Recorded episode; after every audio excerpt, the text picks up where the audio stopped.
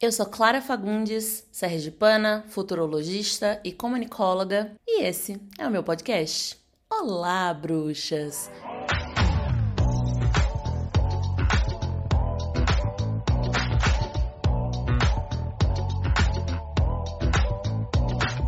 Hoje inauguro aqui a primeira análise pop no podcast. Se você me segue lá no Clara Fagundes, você sabe que já é um quadro que eu faço no Instagram, mas agora talvez ganhe um novo formato. Então, se vocês gostarem, por favor, me contem lá no arroba Labruxas, me mandem DM, mandem novos temas, mandem pitacos pra gente co-criar esse novo quadro aqui no podcast. O tema de hoje não poderia ser outro senão a série Made da Netflix, baseada em fatos reais, baseada em um livro de mesmo nome e que vocês estão pedindo para eu analisar há algumas semanas já. E finalmente vim aqui com todas as minhas anotações. Prometo resumir, senão a gente fica aqui uma hora e meia. E digo mais, também vai ter o formato comum, né, da análise pop, que é em carrossel, lá no Instagram, mais resumidinho. Acho que eu não vou conseguir. Então desiste. Não vou desistir. Eu vivo pela minha filha. Vou começar com uma pequena sinopse se você não assistiu a série, mas eu recomendo assistir a série, ou pelo menos os primeiros episódios, antes de ouvir o podcast, porque vão ter alguns spoilers, porque eu vou usar os nomes dos personagens, né? Então, recomendo assistir a série antes, mas a essa altura eu acho que quase todo mundo já assistiu, né? Porque tava ali entre os mais vistos é, desde meio de outubro, começo de outubro, mas tem um tempo. A série conta a história de Alex, que é uma jovem de 25 anos que tem uma filha de quase três, que se chama Mary. E Alex mora com Sean, o pai de Mary, em um trailer. E Sean tem um problema com bebida. Então ele é alcoólatra, ele se descontrola completamente quando ele bebe. E infelizmente ele bebe com bastante frequência. Então a gente começa a série já nesse cenário em que Alex descobre que não dá mais né? Ela pega as coisas dela, ela vai embora com Mary, começa essa jornada de libertação, de emancipação de Alex junto com a filha e a gente acompanha esse processo ao longo da série, que não é uma linha reta, não é fácil, não depende só dela e vou começar já com os tópicos que eu separei enquanto eu assistia, né? Eu entrei na faculdade. Eu queria ser uma escritora, mas eu engravidei. Agora eu sou mãe solo.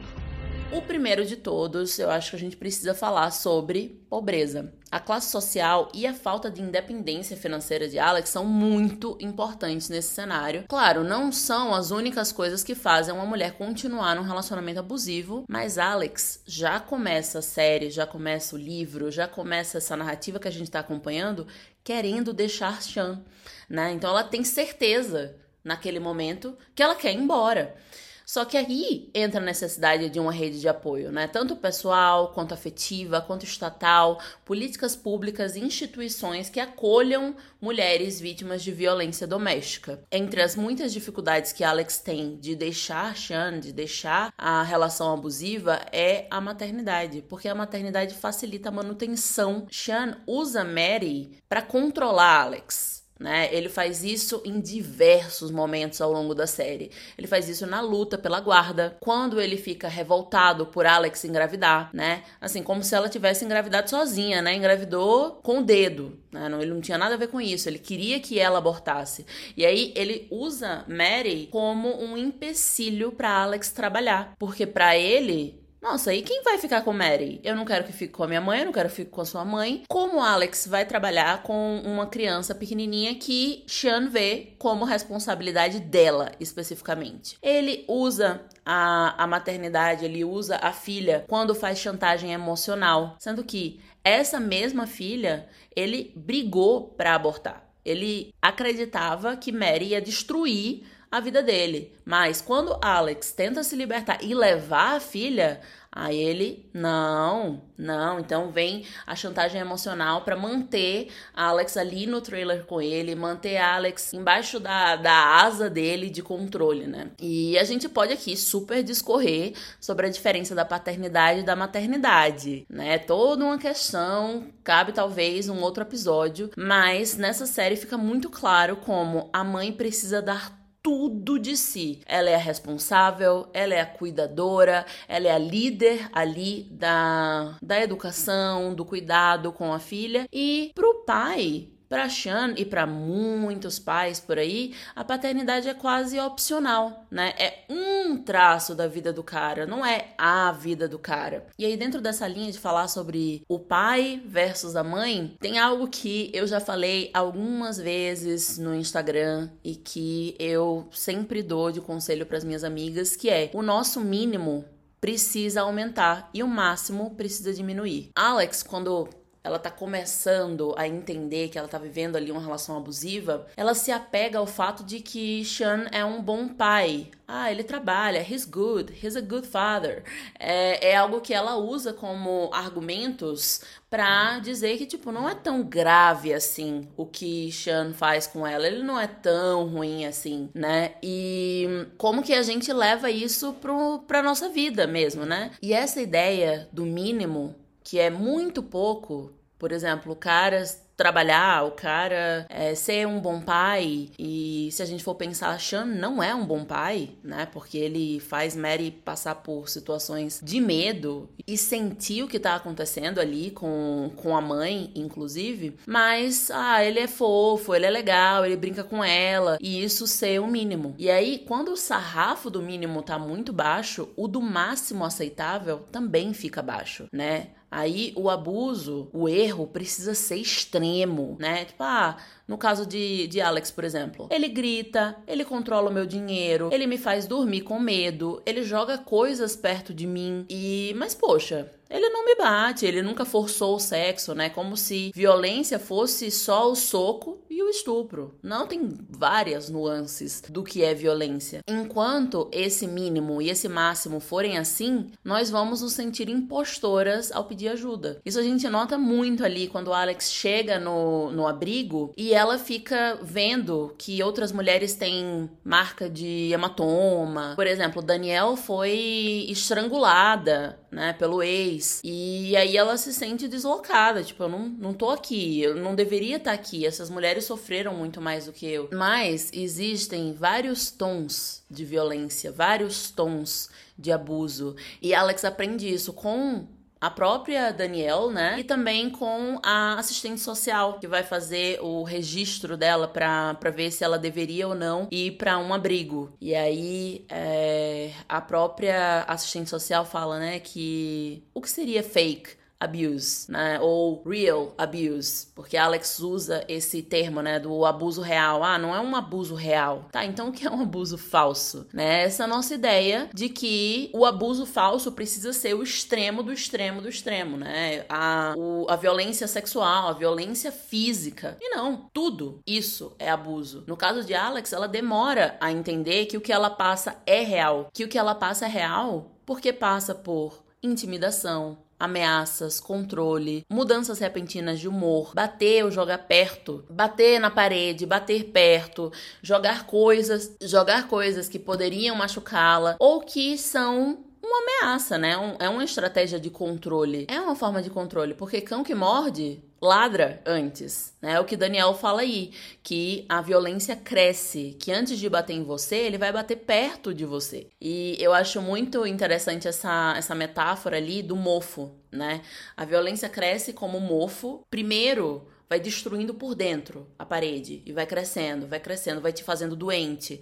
No caso de Mary, né, Mary tossindo, sem conseguir respirar, com outros problemas, até que Alex pega o dedinho dela, enfia na parede e percebe um mofo dentro. E aí toda a parede tá tomada com mofo, tá tudo destruído e tá fazendo as duas ficarem doentes, né? Qual que é essa essa relação? A violência também é assim, a violência cresce, ela vai tomando os espaços e ela começa menor e ela começa te adoecendo de formas que você não não tem como colocar o dedinho exatamente, ah, começou aqui ou começou aqui. Ela vai crescendo e tomando espaço, se alastrando pelo relacionamento, pela vida, pela casa. E voltando para a questão do mínimo, qual deve ser o novo mínimo? Quais devem ser os requisitos para que um cara seja considerado legal, né? Porque claramente os requisitos que Alex estava usando não eram justos, não eram suficientes, né? O que eu sugiro, um cara que te respeite, que não te deixe com medo,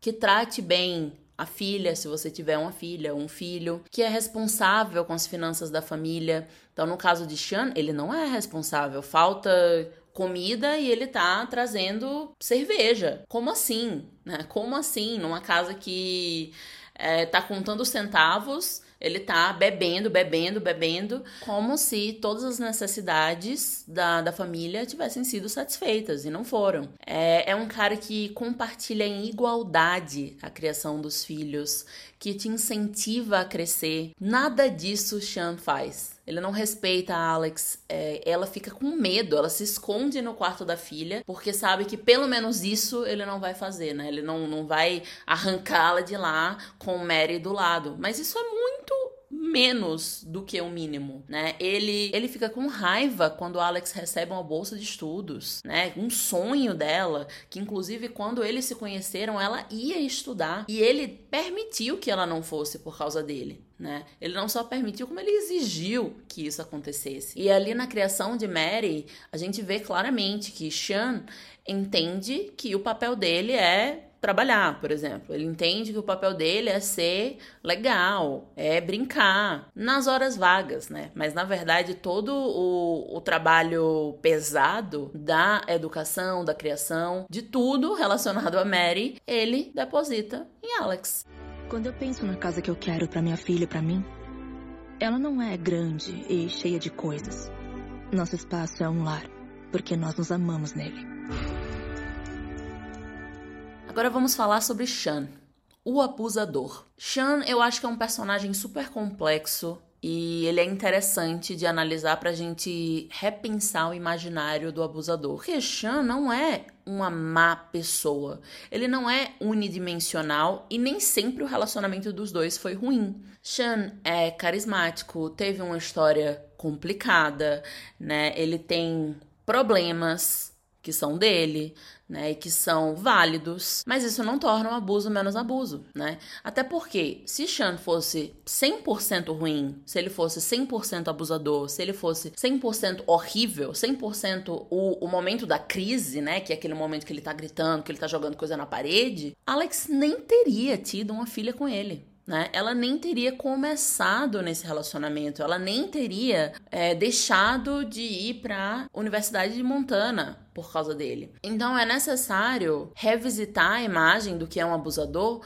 para que as mulheres consigam identificar mais rapidamente. Não, não importa a justificativa, não importa o contexto familiar dele, não importa que ele tem não importa se ele tem momentos maravilhosos, se esses extremos acontecem e se a manipulação acontece, a maldade, a humilhação acontecem, ele é um abusador. Puxando essa linha, vamos falar sobre ciclo do abuso. Bem desenhadinho, que na série tem tudo exemplificado e é um conhecimento bom de se ter para a gente identificar identificar nas nossas vidas, identificar nas vidas de pessoas que a gente ama, de pessoas próximas de nós, né? O ciclo do abuso passa por quatro momentos principais. O primeiro é a tensão. Então, ali na série, por exemplo, é Alex ficar olhando na janela quando ele tá chegando, ver que ele tá vindo com cervejas e aí ela ir se esconder no quarto de Mary, né? São esses momentos de, de medo, de apreensão, de sentir que tem algo errado. E aí vem a explosão de violência violência, que é basicamente o que todo mundo entende como abuso. Então, quando a gente fala de ciclo do abuso, é para as pessoas entenderem que o abuso não começa na explosão de violência. Não começa no cara jogando vidro perto do seu rosto. Não começa no cara apontando o dedo na sua cara, né? Não começa no cara te segurando, te empurrando, é, te batendo. Isso não começa ali. Ninguém começa um relacionamento avisando, né? Ah, é que eu sou abusador, que eu sou violento. Isso não acontece. O cara precisa ter um charme e precisa ter um terreno em que ele vai plantando essa violência, né? Ele vai criando laços de afeto que fazem com que a mulher fique. A mulher fique mesmo depois da explosão de violência. Aí vamos para o próximo momento do ciclo ali do abuso, que é o arrependimento. O arrependimento que tudo vai ser diferente, que eu prometo, eu não acredito que isso aconteceu, eu sou um monstro, e o arrependimento de Sean, ele usa toda a rede dele para mostrar como ele tá arrependido. Então os amigos acreditam naquele arrependimento. E, e Alex sai como ruim, né? Ruim por não perdoar. Porque o cara tá tão arrependido, ele já sabe que ele fez errado. Como que você não, não acredita? Ele é um cara bom, ele é um cara legal. Né? E de novo a gente volta pro mínimo, né? O que é um cara legal? Porque Sean não é um cara legal. E aí vem a próxima etapa, que é a etapa em que muitas mulheres caem de novo nesse ciclo, que é a lua de mel. É quando tudo parece que vai ser diferente. Agora eu vou ser mais carinhoso. Agora eu vou ser um pai melhor. Agora eu vou deixar você trabalhar. Agora é, eu vou estar do seu lado. Eu vou, né? Tudo vai ser diferente a partir de agora. E assim, eu não sei vocês, me contem, tá? Eu quero saber essa resposta de vocês. Mas até eu quase acreditei na mudança de Sean. Ele começou a ir nas reuniões, né, de alcoólatras anônimos, ele parou de beber, ele se organizou com a Alex para ela voltar a trabalhar, para ela conseguir trabalhar. É, então tem mudanças, ações ali que ele tá fazendo que quase me fizeram acreditar. E isso que eu não tinha não tenho nenhuma relação afetiva com aquele homem. Imagine alguém que está dentro do relacionamento, né? Que já ama aquela pessoa, que tem um laço com aquela pessoa, que tem uma filha com aquela pessoa, né? Um, ter uma filha com alguém, ter um filho com alguém, é um laço até o fim da vida. Então, ali na série, a gente assiste o motivo pelo qual muitas mulheres voltam para os abusadores, inclusive a própria Danielle, né? Que a gente fica revoltado junto com Alex por ela ter ido embora. Mas você estava tão à frente nesse processo de se libertar, de se emancipar, como assim você volta? E além do ciclo do abuso, tem também um ciclo de violência que é familiar, né? Extrapola ali o casal. Porque o pai de Alex também era violento com a mãe dela. Esse trauma que Alex traz escondido e que, portanto, não foi tratado, demonstra padrões. E esses padrões estão ali naquelas cenas do armário, né? Alex pequena, escondida no armário. A mãe chega, fala que tá tudo bem, pega a filha e vai embora. No caso da mãe, vai pro Alasca, né? E depois Mary também fazendo o mesmo. Então, ali naquele momento, Alex percebe que a violência de Sean também é percebida pela filha, também é sentida pela filha. E esse ciclo da violência que é familiar tá ali na mãe, sofrendo violência financeira, quando o, namorado viciado em jogo vai se apossando do, do controle financeiro daquela mulher. Então ele aluga a casa, ele deixa a casa no nome dele, no contrato do Airbnb. Ele vai tomando a independência de Paula. E algo curioso é que Alex percebe que a mãe está passando por isso muito antes de perceber que ela também é controlada financeiramente por Xian.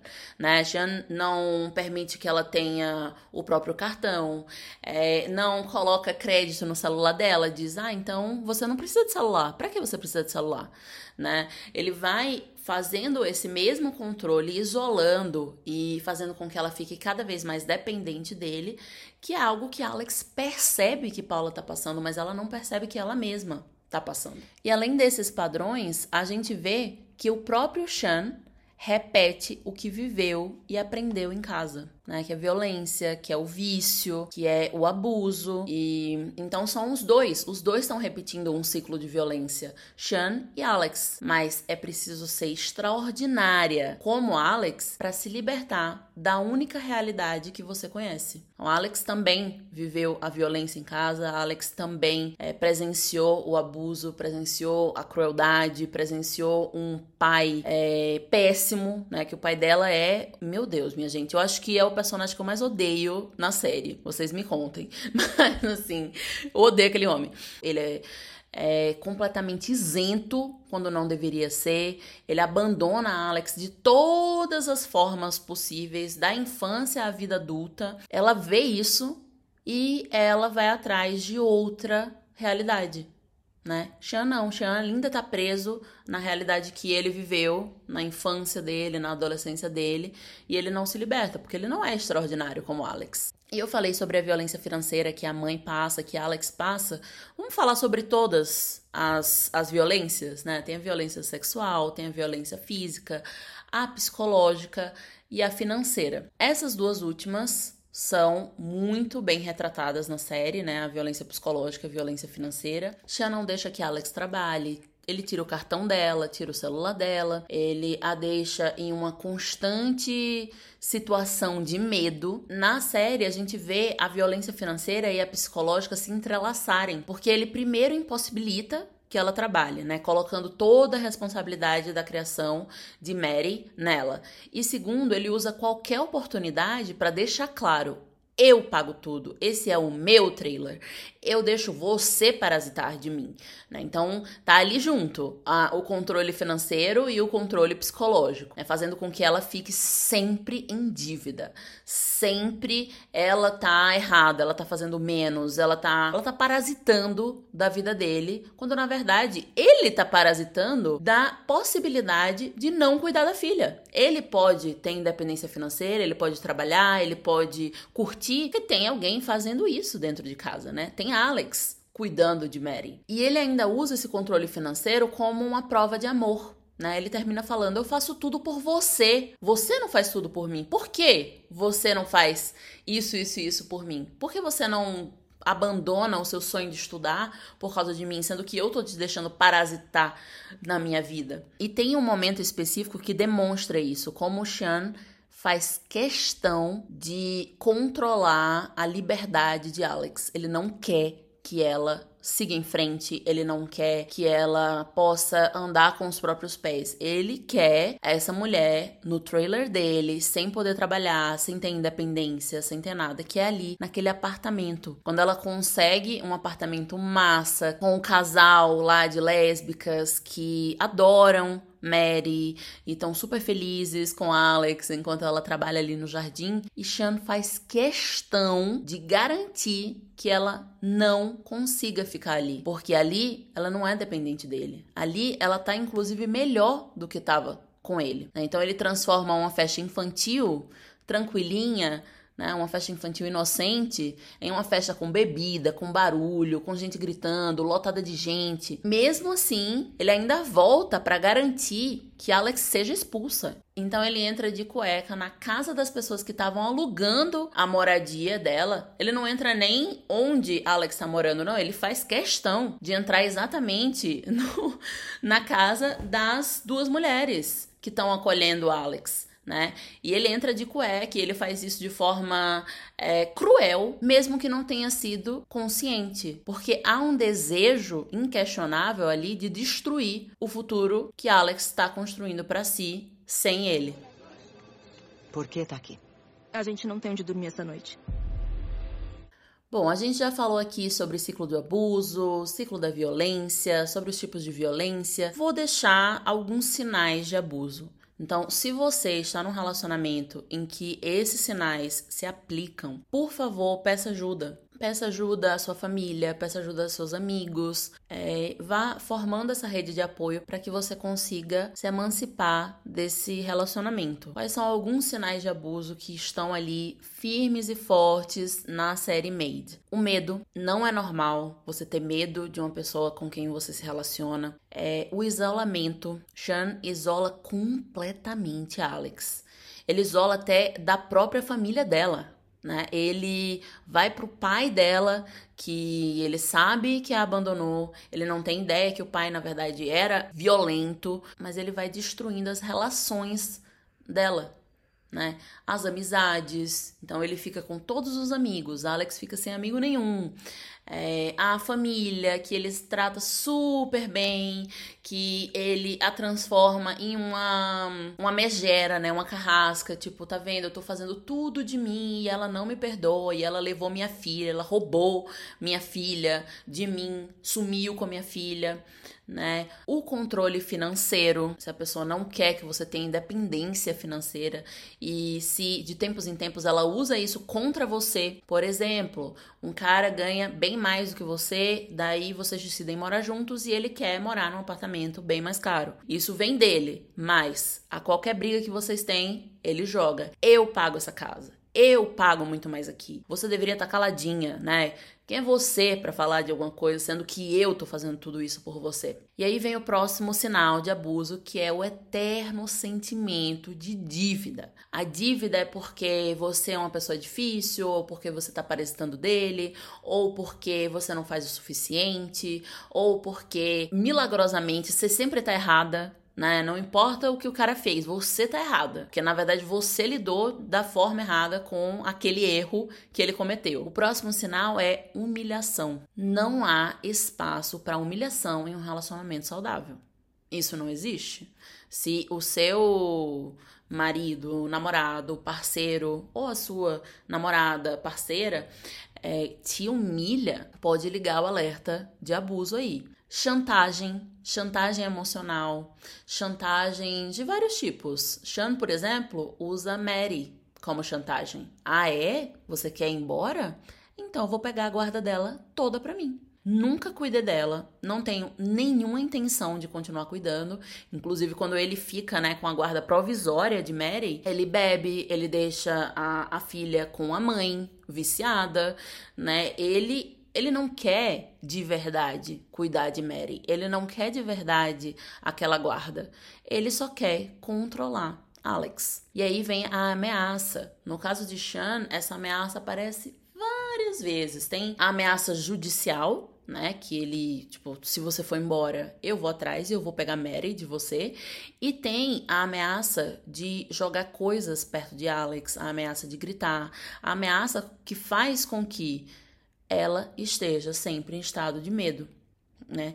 E o último sinal de abuso, que a gente demora bastante a associar à violência, porque foi por muito tempo algo que era sinônimo de amor, por exemplo, em Hollywood, isso era visto como um grande amor, que é a montanha russa de emoções. Um relacionamento saudável dificilmente vai ter super altos e super baixos, porque isso faz parte ali do ciclo do arrependimento, lua de mel, explosão de violência, né? Essa, essa sensação de que você não sabe como vai ser amanhã.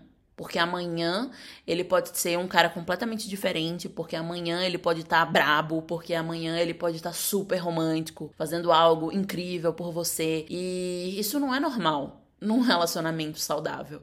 Essa coisa de você não saber se você vai estar num alto ou num baixo na próxima semana, no próximo mês, essa instabilidade, essa incerteza constante. Antes deles morderem, eles latem. Eu pago todas as contas. Eu deixo você sair com os meus amigos. Eu faço tudo por você. Antes de te baterem, eles batem perto de você.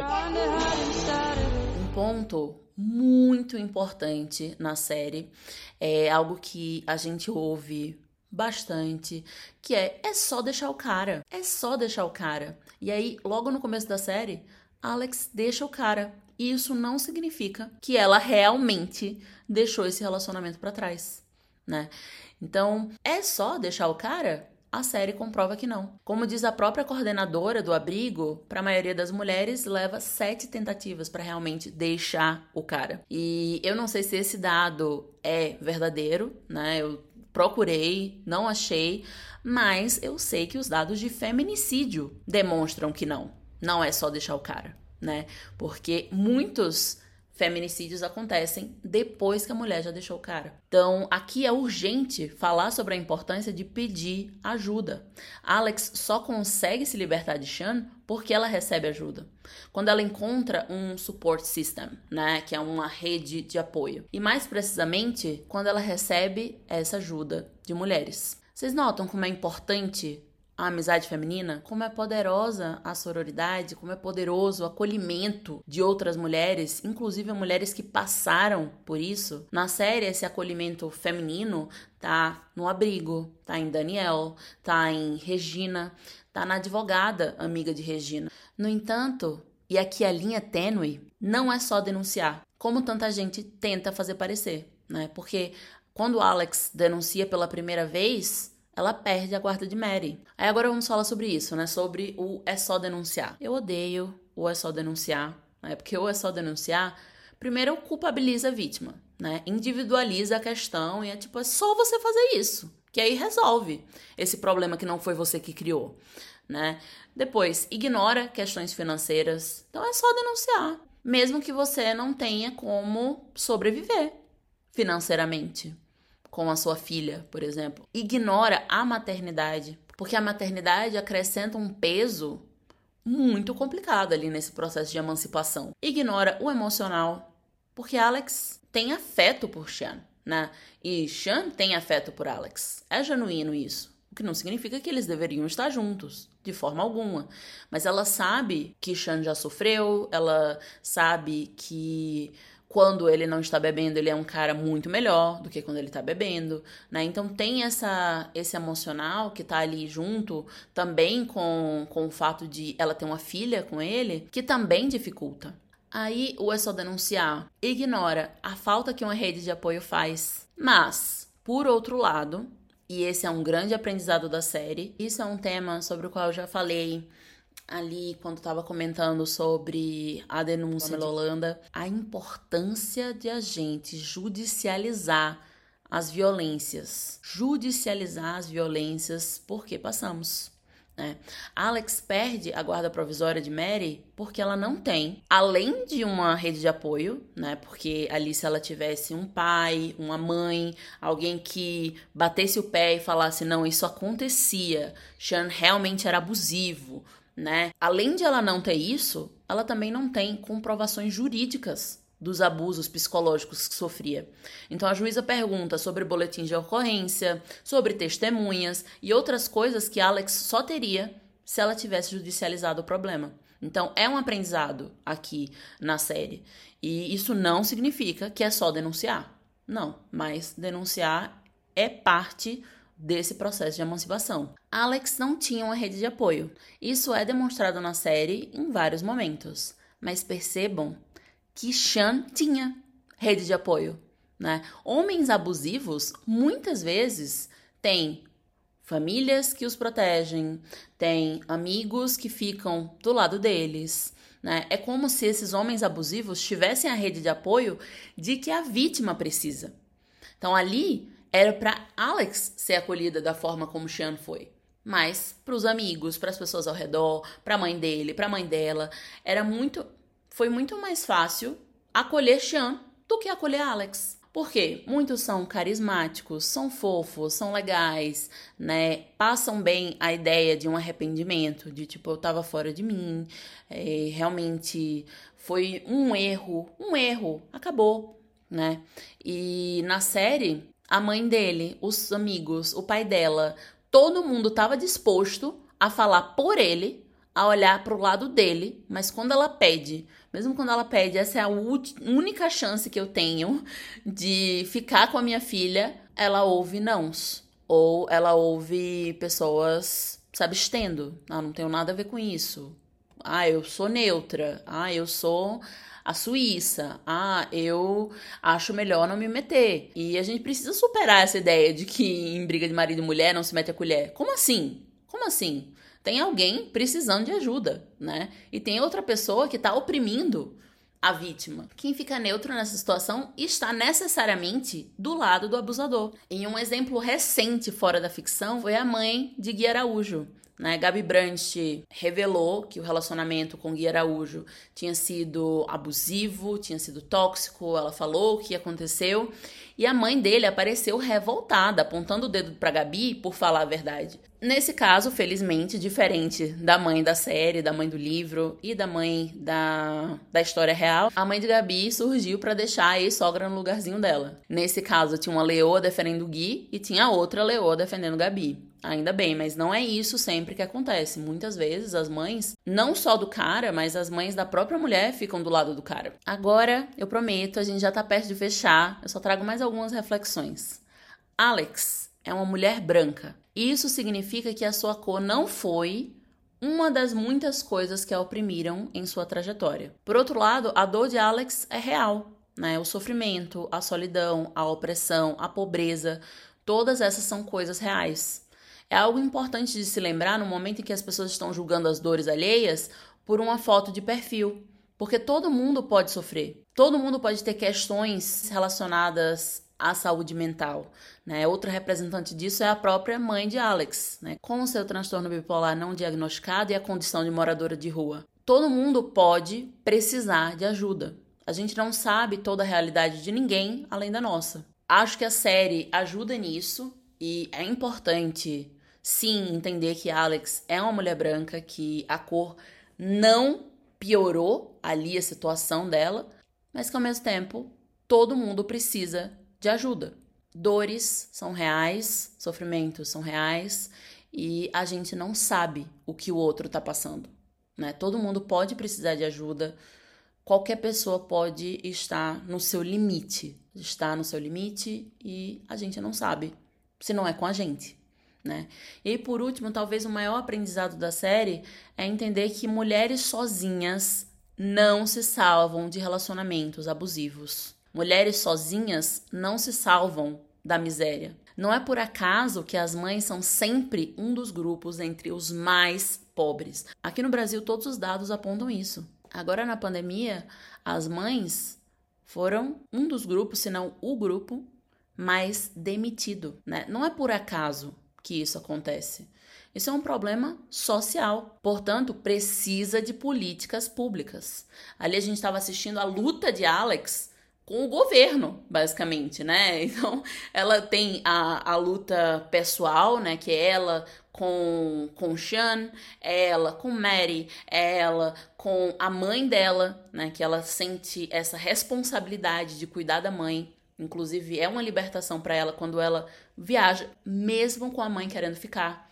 Né? Na, na, ali naquele momento, ela percebe que ela não podia cuidar da mãe. Ela não podia ajudar quem não queria ser ajudada. E isso não significava que ela deveria ficar com a mãe. A mãe escolheu, né? Então ela tem todas essas questões, todas essas questões, a questão com o pai dela, a questão com os amigos dela, que na verdade não eram amigos dela, né, que a abandonaram. Assim que veio a separação, que veio a ruptura com o Sean, e tem também uma luta que é maior do que isso, né? A luta da justiça pela guarda de Mary para comprovar que o abuso psicológico é um abuso, não é um fake abuse. E uma luta com o Estado, que precisa amparar as mães.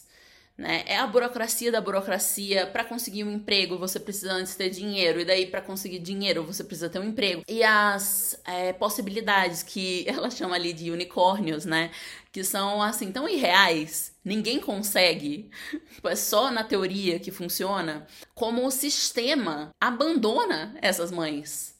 Portanto, é muito importante ao falar sobre emancipação feminina, ao falar sobre sair de um relacionamento abusivo, entender que tem um âmbito que é público, que é social, que é estatal. O Estado precisa amparar as mães que precisam de oportunidades reais. No caso de Alex, por exemplo, ela só conseguiu deixar Sean de verdade para trás quando passou por uma bolsa de universidade. E aí vem algo que eu falo sempre, que inclusive é o meu propósito na internet, que é a educação liberta. A educação abre portas que Alex e outras mulheres sempre encontraram trancadas. A análise pop termina aqui. Eu espero que vocês tenham gostado. Me contem no arroba labruxas, compartilhem, passem para outras pessoas. Quero ver o que vocês acharam e até a próxima sexta.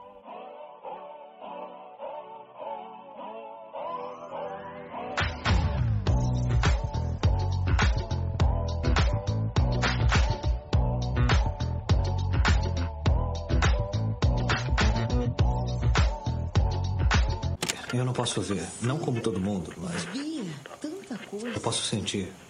Blind Man.